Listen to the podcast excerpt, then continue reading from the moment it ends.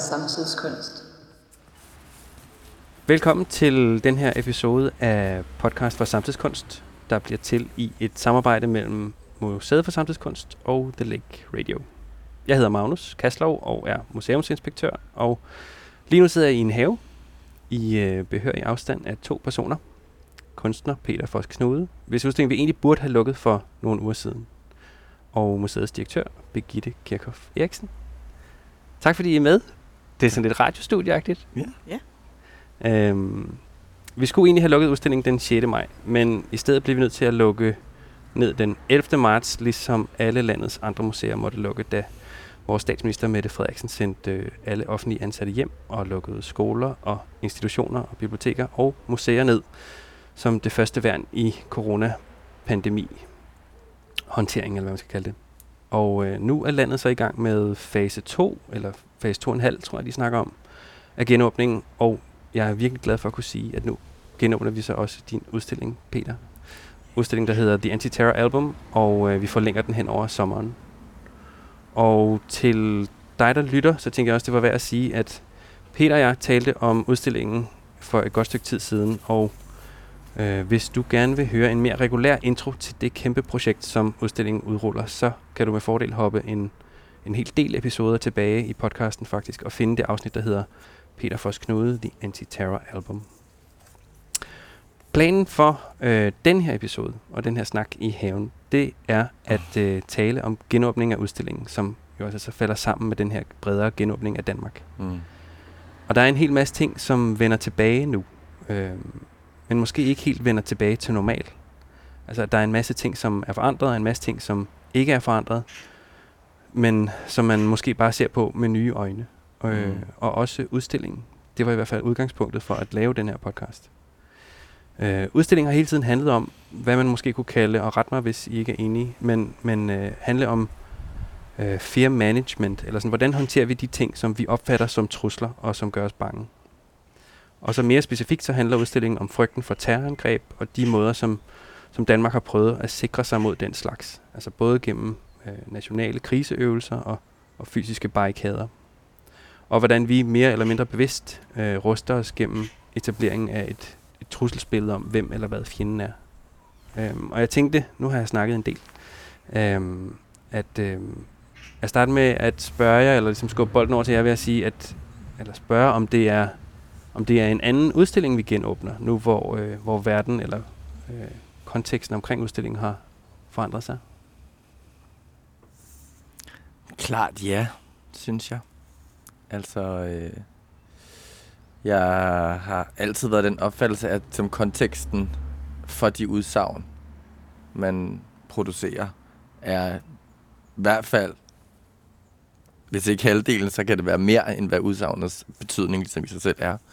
Og vi har jo alle sammen været igennem en, en verden, der er forandret, og naturligvis vil alle tidligere udsagn blive set i det nye lys.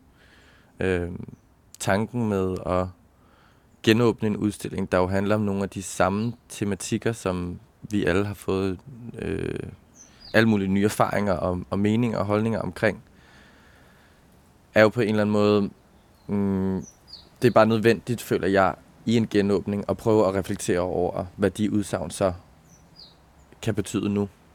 Øh, så jeg vil helt klart sige, at det er en ny udstilling, som måske har kigget på nogle tematikker, som ikke i hvert fald er blevet mindre relevante med, inden for de sidste par måneder. Øh, jeg synes, din beskrivelse af altså, udstillingen handler om at være terroriseret, eller være terroriseret, eller hvad eller hvem, der terroriserer os. Øh, Øh, men jeg synes også på en eller anden måde overordnet, som er en stor parallel til coronakrisen, har jo ligesom været den her, det her dilemma, som vi alle sammen er i, i forhold til, hvilke sikkerhedsforanstaltninger vi vælger at bruge versus de frihedsindskrænkelser, øh, det medfører. Så jeg tænker ligesom på den der konflikt hele tiden, altså sådan vores sikkerhedspolitik og vores narrativ omkring sikkerhed, og nu er sundhed, sundhedssikkerhed måske, versus de ting, vi giver kald på, øh, afkald på, undskyld. Øh, og det er jo helt vildt, hvad vi har givet afkald på nu. Øh, hvor høj en pris vi har betalt øh, alle sammen. Så jeg tror personligt, at jeg, at jeg havde aldrig nogensinde forestillet mig, at vi egentlig alle sammen vil adlyde så voldsomme indskrænkelser af vores, øh, vores frihed ud fra en tematik, vi jo egentlig ikke rigtig helt har været klar over, var så farlig. Eller i hvert fald ikke har håndteret. Nej, der er noget med, altså der er noget med, at truslen fra epidemier ikke har fyldt så meget i, i sådan øh, det generelle trusselsbillede, eller hvad man skal kalde det. Nej, i hvert fald ikke i vores, øh, i vores bevidsthed. Øhm, og det tror jeg også, at vi kan tale lidt om i forhold til sådan... Hvis det har været noget fagpersoner, man har jo talt om, at epidemier, det er ikke et spørgsmål om hvis, men det er et spørgsmål om, hvornår de sker. Hvis den ligesom forståelse af trussel egentlig har været almen kendt øhm, af World Economic Forum og Bill Gates, som man har hørt om. Hvorfor er det så, at det ikke, hvorfor er det ikke, vi har været pisse bange for det, når vi har været mega bange for alt muligt andet? Jeg tænker rigtig mange ting undervejs, når Peter sidder her og taler. Øh, først og fremmest også med udstillingen, fordi vi... Øh, du har arbejdet med, med terrorbarrikaden, da du sad og talte om den igen, så kom jeg til at tænke på, at nu har vi værnemidler som en form for terrorbarrikade, der, mm. der adskiller os fra mm. det onde. Øhm, og hvor meget det har fyldt øh, manglen på værnemidler osv. Mm. Øhm, det er jo helt vildt så meget frygt har fyldt i de her to måneder, globalt set. Og jeg har også tænkt øh, ret meget i forhold til, hvordan en sådan en stor kollektiv frygt og et så stærkt fjendebillede, som corona er, eller en krig kan være, for eksempel, faktisk er en, en gave til en leder, hvis man ønsker et meget, meget stærkt øh, lederskab. Mm. Så vi havde faktisk, hvis vi tænker tilbage på før 11. marts, så var vi i gang med øh, udligningsreformen. Kan I huske det? Hvor der var så meget øh, ballade og, og dårlige historier, der ser ud mm. fra de her forhandlingslokaler. Og en politikerlede mm. øh, i samfundet, som også var sådan præget af mistillid øh, i forhold til det politiske system. Mm. Jeg har læst et sted, at tilliden til politikerne var så mm. dårlig, at det var på niveau med dengang Glistrup kom frem okay. i 70'erne. Og det er jo vendt fuldstændig. Mm. Det er det jo fordi, at Mette Frederiksen har stået frem som en meget stærk leder. Retorisk stærk, men også lavet de her meget øh, voldsomme foranstaltninger, eller frihedsbegrænsninger, øh, kalder du det. Og det har vi gjort. Vi har fulgt hende i tillid. Mm. Så der er den her sammenhæng mellem frygt, mm. kontrol, mm. magt og tillid, mm. som jeg synes er, øh, er meget interessant. Ja.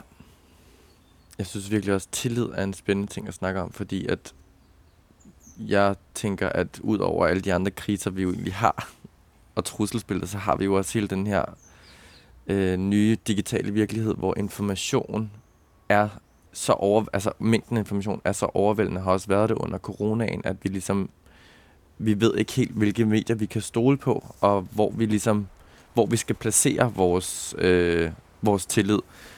At Mette Frederiksen har været sådan en stærk leder, tror jeg har været rigtig godt, at man ligesom, altså alt andet er ligesom bare blevet annulleret, og stol på, stol på de her udsagn. Opfører jeg efter de her øh, reguleringer. Øh, og samtalen om, hvor, hvordan vi ligesom placerer vores tillid, og hvem vi placerer den til, er jo også øh, noget, vi talte om i forhold til barrikaderne, hvor at den, det er måske lige at presse citronen lidt, men på en eller anden måde synes jeg, der har været et tillidsbrud omkring barrikaderne, fordi at jeg synes, at den trussel, de fortæller os, de beskytter os imod, simpelthen bare ikke er rigtig, fordi at den trussel, de beskytter sig mod, er mere symbolsk, eller det er en politisk motiveret handling. Så derfor så føler jeg, at den barrikade ikke gør mig mere tillidsfuld over for Københavns Kommune, øh, PT eller hvem, end, hvem ellers, der har øh, finansieret Christiansborg-sikringen eller Amalienborg-sikringen. Så tilliden til autoritet er jo hammerne vigtig.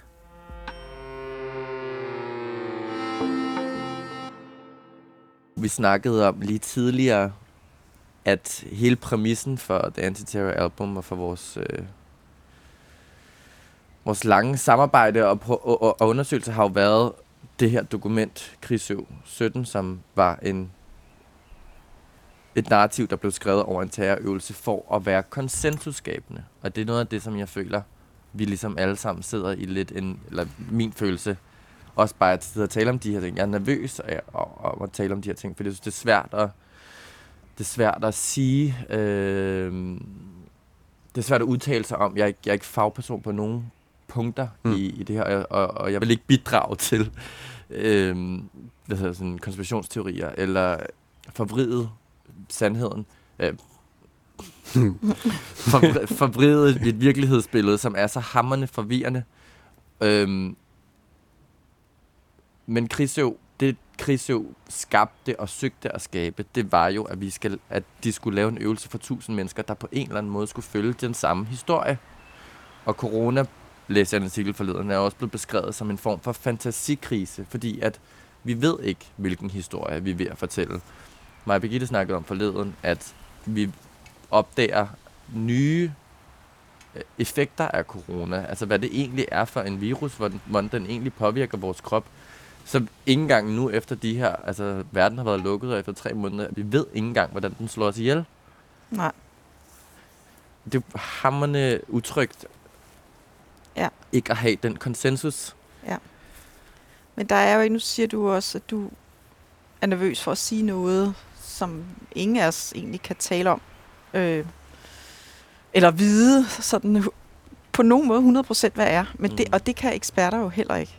Jeg lagde mærke til ja, i starten af det hele, hvor Mette Frederiksen sagde, jamen jeg kommer til at begå fejl. Mm. Øh, hvilket jeg synes var en meget øh, stærk ting at sige. Mm. Øh, også meget smart, fordi så hun dækket sig ind. Hun mm. har allerede indrømmet, mm. indrømmet det, men også at vise sådan en form for øh, øh, åbenhed og øh, endda også, man kan kalde det en sårbarhed, eller, som man ikke vil sige, hvis det handlede om terrorbekæmpelse. Så det, at der er sådan et helt nyt trusselsbillede, så mm. er det mm. noget med trial and error. Mm-hmm. Øh, og vi ved ikke, om det er vores strategi eller Sveriges strategi, eller, eller hvad, der mm. ender med ligesom at, at være det bedste. Mm. Og samtidig så er det fuldstændig umuligt at måle, øh, tænker jeg. Fordi hvad med alle de mennesker, som som øh, man kan sige, lider mere i det skjulte, øh, som har angst, altså al, hele den her psykiske påvirkning øh, mm. af mennesker, som i forvejen har det svært. Mm. Det, det bliver også kolossalt umuligt at måle, øh, og ja.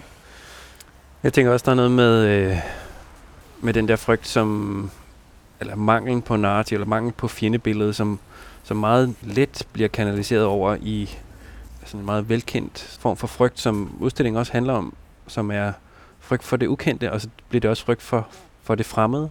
Mm. Øhm, og det var også noget, som...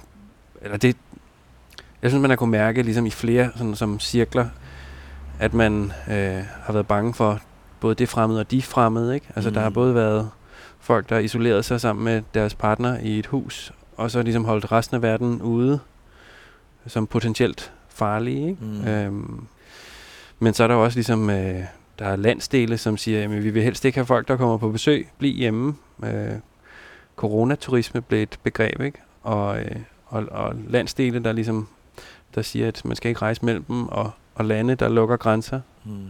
Så der, der har været sådan mange ligesom æsker i æsker af fremmed frygt. Mm. Mm.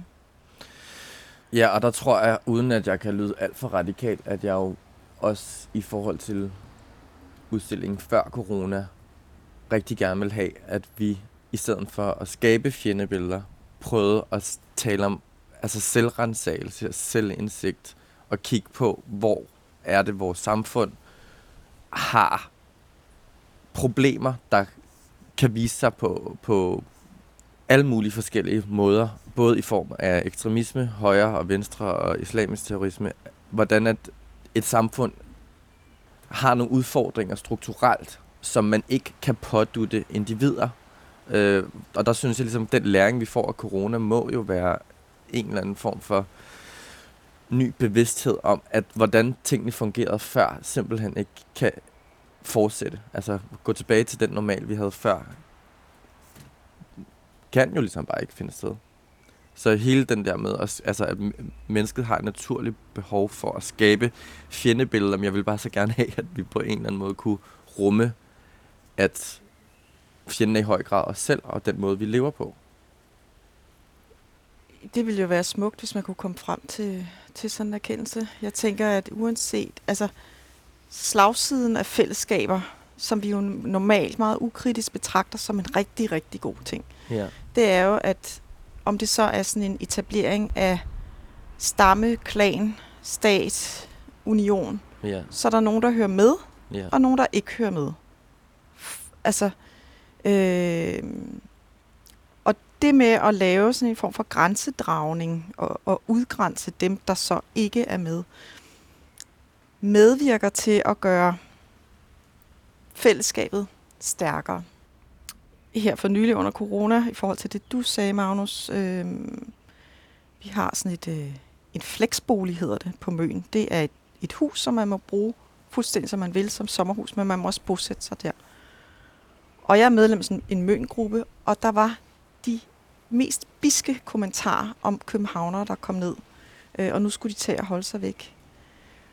Og det var også grotesk, fordi der kom rigtig mange, de måtte ensrette Møns klint, og altså det var, Mm. det var vildt. Øhm, men til sidst så var den administrator, som står for gruppen, hun, hun lukkede simpelthen ned for de der kommentarer. Fordi det var, Mm. det var hæftigt. Og jeg kan jo godt forstå det. Altså, jeg kan godt forstå, hvordan den frygt øhm, ja, avler de følelser. Mm. Peter, jeg kan ikke, nu sidder jeg og kigger over på dine ekstremt flotte, øh, mangefarvede noter. Jeg har fået nye tusser. Øh, og der er også øh, der er indtil flere flagermus aftegnet også. Ja. Og det tænker jeg, det er vel også sådan en, øh, en personific- eller en eller anden form for ansigt på, på fremmed frygt, ikke? Jo, altså jeg har været ret øh, fascineret, eller det var jeg egentlig også før, men flagmusen er jo det her lille dyr, som jo lytter til verden, og jeg tænker lidt, hvad er det, hvis flagmusen er sådan lidt et billede på coronaen, hvad er det så, flagmusen har hørt, og hvad det også, flagmusen siger til os. Jeg har sådan en, en fantasi i hovedet om, at der er sådan en flagmus, der har en flagmus har nedkæmpet samtlige fly i hele verden. øhm, men den, om, altså, den er jo altså, altid øh, øh, historisk og i kunsthistorie og i religion er blevet brugt som en, et, et billede, eller faktisk i Kina er det faktisk et billede på, på held, øh, lykke, men i vestlig kunsthistorie bliver den brugt som et billede på døden og frygt og det, øh, det urene. Men jeg synes må, må, måske en af de ting, som flagmusen også kan få af sådan øh, semiotisk betydning efter den her øh, periode, det er jo, at det kan, er meget svært ikke at være tilhænger af en, et stærkt sundhedssystem og en stærk stat. Hvis der er noget, vi kender som en kur på corona, eller i hvert fald en håndtering af en epidemi på den her måde, så er det jo, at de lande, der simpelthen kan give hjælpepakker og kan have stærke sundhedsvæsener, har klaret sig godt. Mm. Så jeg tænker også lidt, måske kan flagmusen gå fra at være et, et dødssymbol til et, en, en socialistisk Ja. en, en socialistisk flagmus. Ikke? Ja, Ja. ja. Og samtidig så vil vi jo også se efterfølgende, en, hvordan, hvordan covid-19 i høj grad har ramt øh, lavere socialklasser. Mm. Øhm, så inde i den her stærke stat og velfærdssamfundet, Mm. der er, er det altså stadig et, et klassesamfund, Ja. hvor der er nogen, der ikke får informeret sig ja. lige så godt som andre, eller som bor tættere sammen, eller hvad, ja. hvad det nu end kan være. Det. Og det skal jo også undersøges, så det i virkeligheden måske, altså nu ved jeg ikke, hvordan tallene er, øhm, men, men at, at det ligesom har haft en social øh, slagside. ja. Mm. Det snakker vi også om. Øh, jeg har jo fået et coronajob i posten, som jeg er meget glad for. Øh, men der snakker jeg med min, min teamleder om, at det er jo egentlig...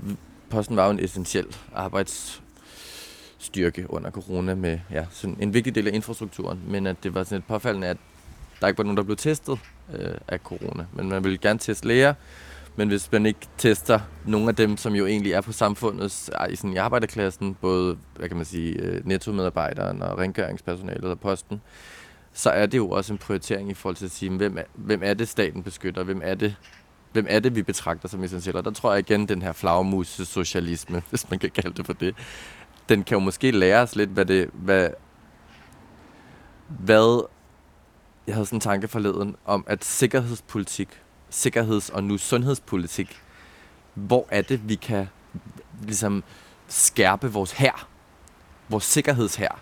Og jeg læste, jamen det er jo fucking nettomedarbejderen, det er vores sikkerhedshær. Altså hvis det på en eller anden måde, hvis vi gik fra sådan, jamen, soldaten var en, der kunne altså, bekæmpe den ydre fjende. Men hvad nu hvis de fjender, vi har i dag, altså det handler simpelthen om, pas på vandværker, pas på mm. el. Det er det, der er vores sikkerhed. Og det handler jo ikke om grænser. Det handler om infrastruktur, arbejdsforhold, de her ting, som jeg synes giver meget bedre mening øh, end en nationalistisk forståelse af netop det, som Birgitte, du snakkede om, grænsen, altså fællesskabet, og netop den inkluderende. Hvad nu, hvis det slet ikke, det slet ikke er den måde, vi skal tænke på det på? Vi skal tænke på, hvad kan man kalde det? Altså et, det, et sundt system. Ja, Ja. ja en sundere Ja. øh, sådan, samfundskrop. Ja, Ja. sundere samfundskrop. Altså nu handler din udstilling jo også i høj grad om at vende frygten, øhm, eller erstatte frygt med kærlighed og popmusik. Og tænker du øhm, i forhold til frygten for corona, eller den her kollektiv samfundsfrygt, hvordan dit greb Mm. Hvordan har det, har det vist sig, synes du, nogle steder? Eller? Kærlighedsgrebet, synes jeg da, jeg tror da, at den her tid har lært alle øh, mange ting om sig selv. Altså jeg tror, det er blevet klarere for folk lidt, hvad der er vigtigt, og hvor, hvor nærhed og hvor kærlighed ligesom vokser i også i vores små fællesskaber. Og der tænker jeg, at sådan kærlighedsbudskabet, blandt andet med, med Rosekvartsen, er jo på en eller anden måde sådan det sted, vi gerne vil kigge hen.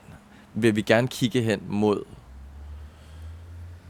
grænsementaliteten, eksklusionen, eller vil vi gerne prøve at kigge hen imod et sted, hvor at der er andre værdier, der giver os sundhed. Så på en eller anden måde, så tror jeg, at jeg tror, at der er en mere kærlighedsfuld verden i vente efter det her. Blandt, altså blandt andet, at vi nu har haft øh, mulighed for at kritisere firmaer i skattely, og som så på samme tid tager af, af fælleskassen. Det er jo en modstand mod at være altså egoistisk, og mod at være grådig, Mm. og mod at være øh, sådan, kan jeg ikke huske, om det var lavkagehus, som var sådan, vi har ikke betalt skat, fordi vi investerer det hele i vækst. Sådan lidt, jamen, måske skal lade være med at vækste og være glad for det, I har. Hvad, hvad tænker du, at øh, samfundssind er, er, altså rummer? Rummer det noget? Jamen, Ja, den synes jeg har været ret svært. Altså, for, altså, jeg går meget op i, jeg prøver øh, det privilegie at tage en stemme og få en udstilling og på en eller anden måde bidrage til en offentlig samtale. Føler jeg har et kæmpe ansvar, øh, der følger med øh, af at bruge, hvad kan man sige, bruge den stemme til at tale om noget andet end bare, øh, hvad der er vigtigt for mig personligt, men hvad der kunne være vigtigt for og gavnligt for en bredere øh, samtale. Og der, jeg, jeg har været virkelig forvirret over, at den måde at udvise samfundssind på har handlet så meget om at holde sig fra hinanden, fordi det bare har været fuldkommen stik modsat af alt, alt hvad jeg nogensinde har troet på. Mm. Så på en eller anden måde, samfundssindet om at være ansvarlig, er jo virkelig noget, som alle har måske kunne tænke over, hvad det betyder for dem selv. Jeg tror, vi ikke helt er klar over, hvordan vi skal være ansvarlige og hvad det egentlig betyder at udvise solidaritet. Mm. Øhm, betyder det, at vi faktisk aldrig nogensinde skal tage til Gran Canaria igen? Vil det være solidarisk? Vil det være solidarisk, øh, og øh, hvis du har rørt ved en æggebakke i Netto, så skal du også tage den? Altså, det er sådan, hvor, hvor er vi, hvornår er vi solidariske, og hvad er grænserne for det? Det synes jeg faktisk også har fyldt ret meget i de samtaler, jeg har haft omkring terror, at der er rigtig mange, der føler, at byrden er allerede for høj. Altså, der er allerede for mange man er bange for, hvordan man taler mm. øh, om øh, forskellige kulturer. Man er bange for, bange for at have en mening om noget, der måske kan træde nogle andre over tæerne. Så vi er bange for, at den ansvarlighed, vi gerne vil have som etiske og bevidste borgere, at vi ikke kan leve op til den. Mm. Og der føler jeg lidt, samfundssindstanken er jo også det der med sådan, jamen, hvad er grænsen? Skal jeg holde mig to meter for nogen, eller skal jeg holde mig en meter for nogen, for at være en ansvarlig borger? Det synes jeg er virkelig forvirrende.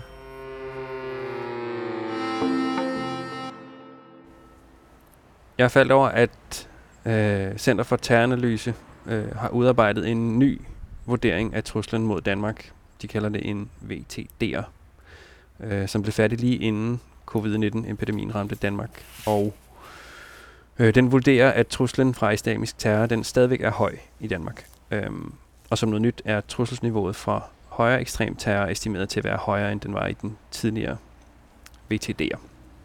Mm. Og de nævner også, at øh, den her højere ekstreme terror er svær for efterretninger om. Og jeg faldt over et citat, som jeg lige ville læse højt.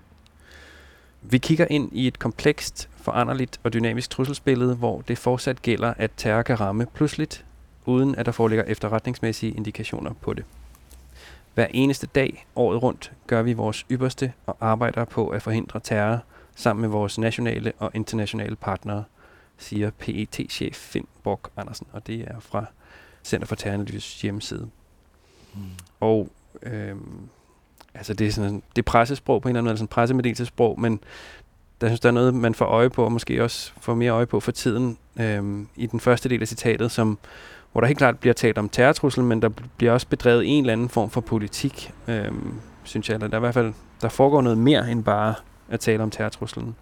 Og det er noget af det, som... Jeg ved ikke, om, om det også øh, er noget, vi kan nå at tale om, men det er noget af det, der fylder medierne nu, når vi begynder at lukke op. Ikke? Altså sammen med øh, nedlukningerne, sammen med tiltagene og den sociale distance, så bliver der også bedrevet politik mm.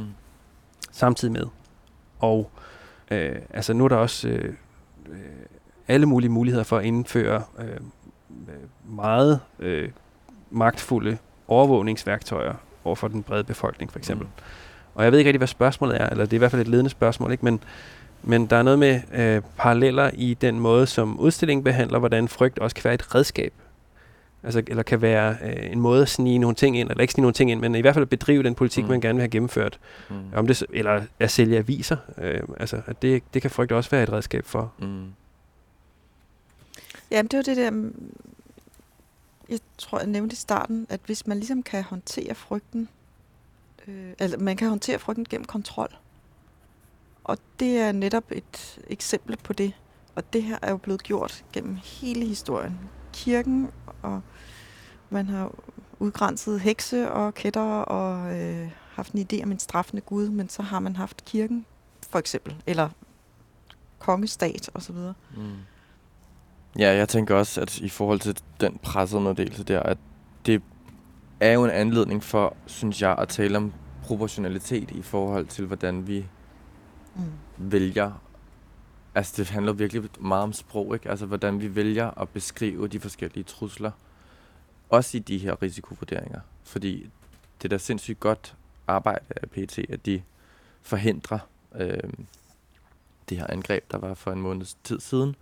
Eller, det var også ikke et angreb, men et forsøg mm. på et angreb.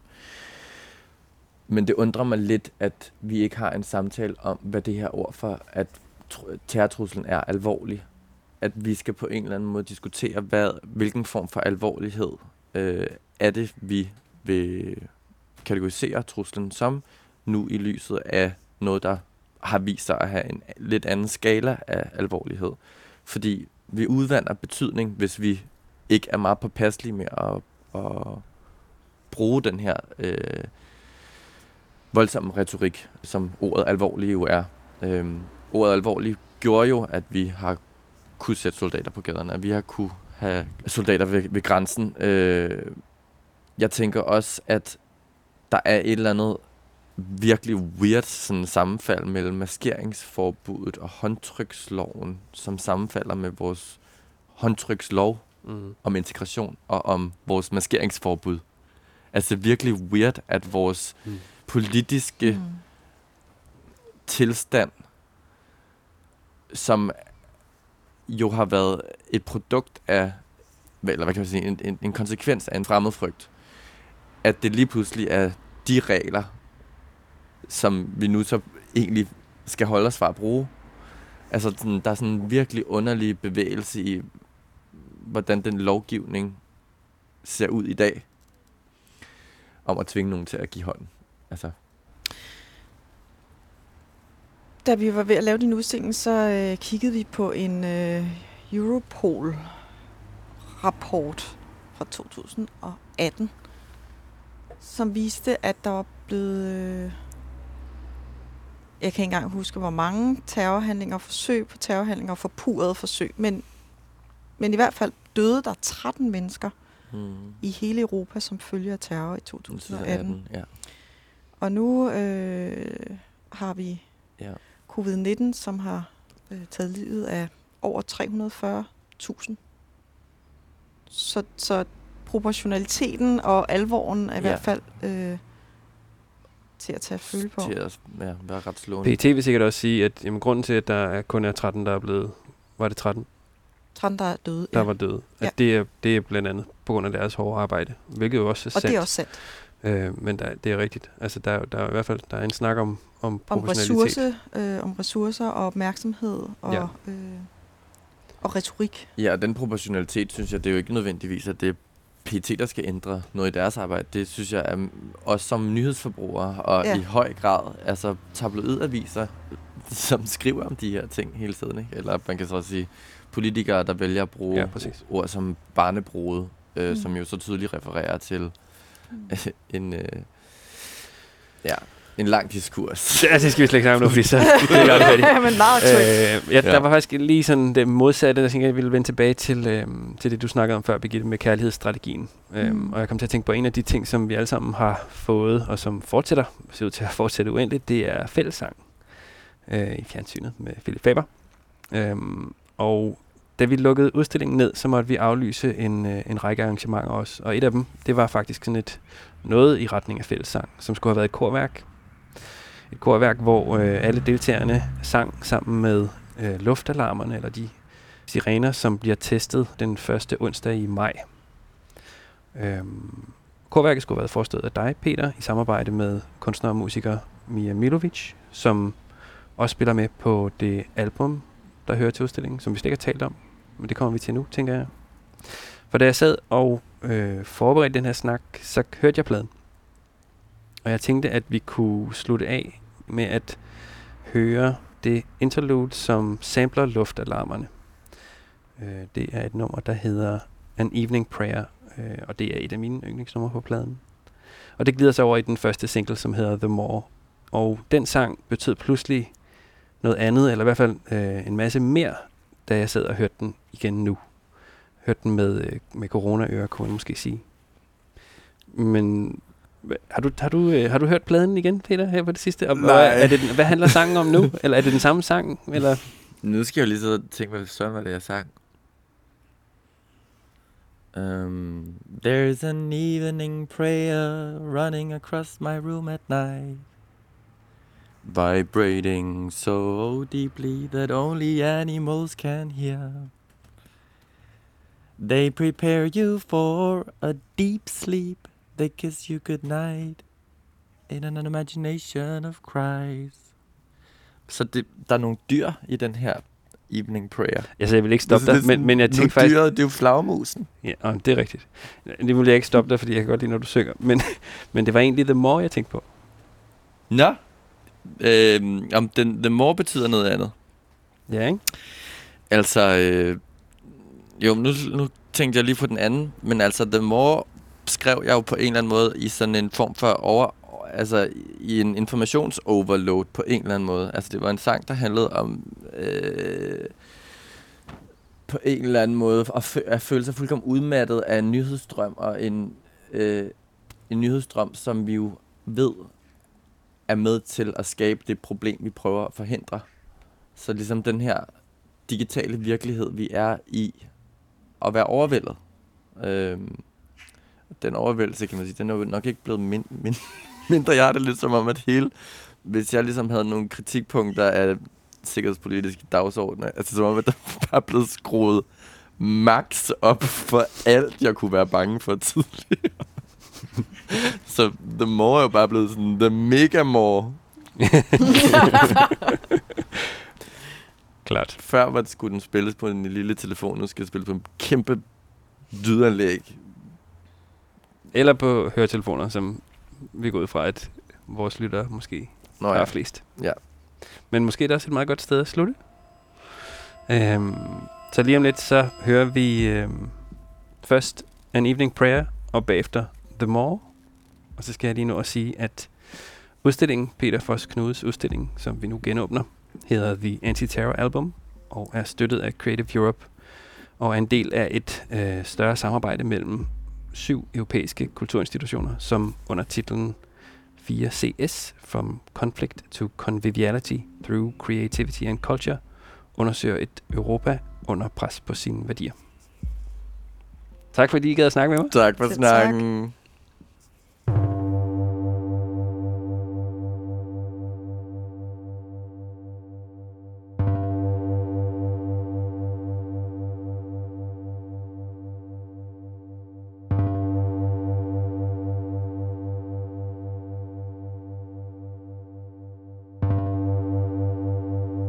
Snakken.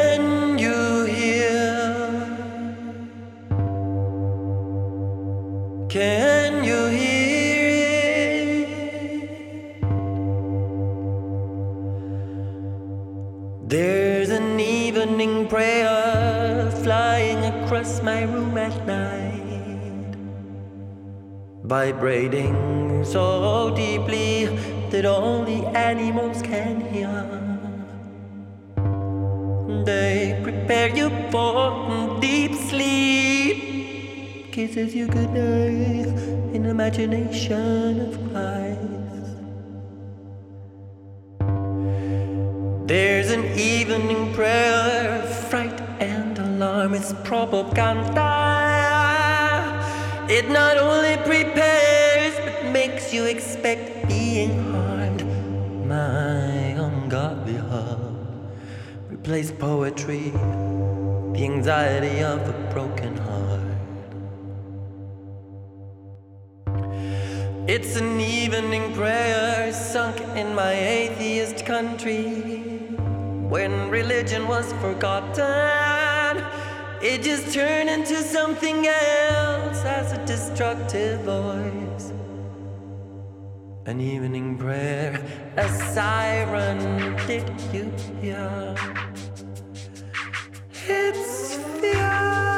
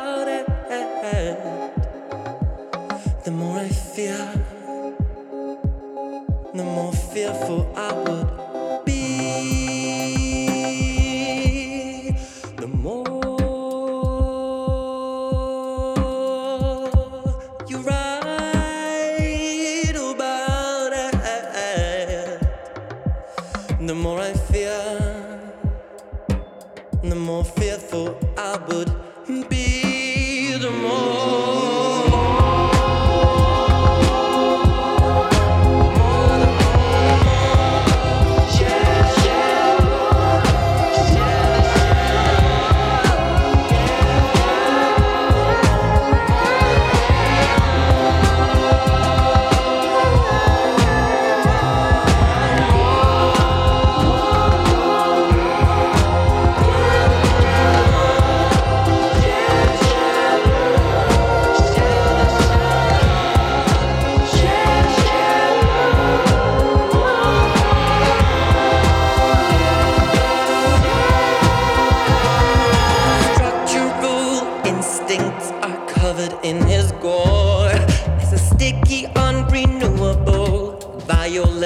This dance floor as a young Westerner.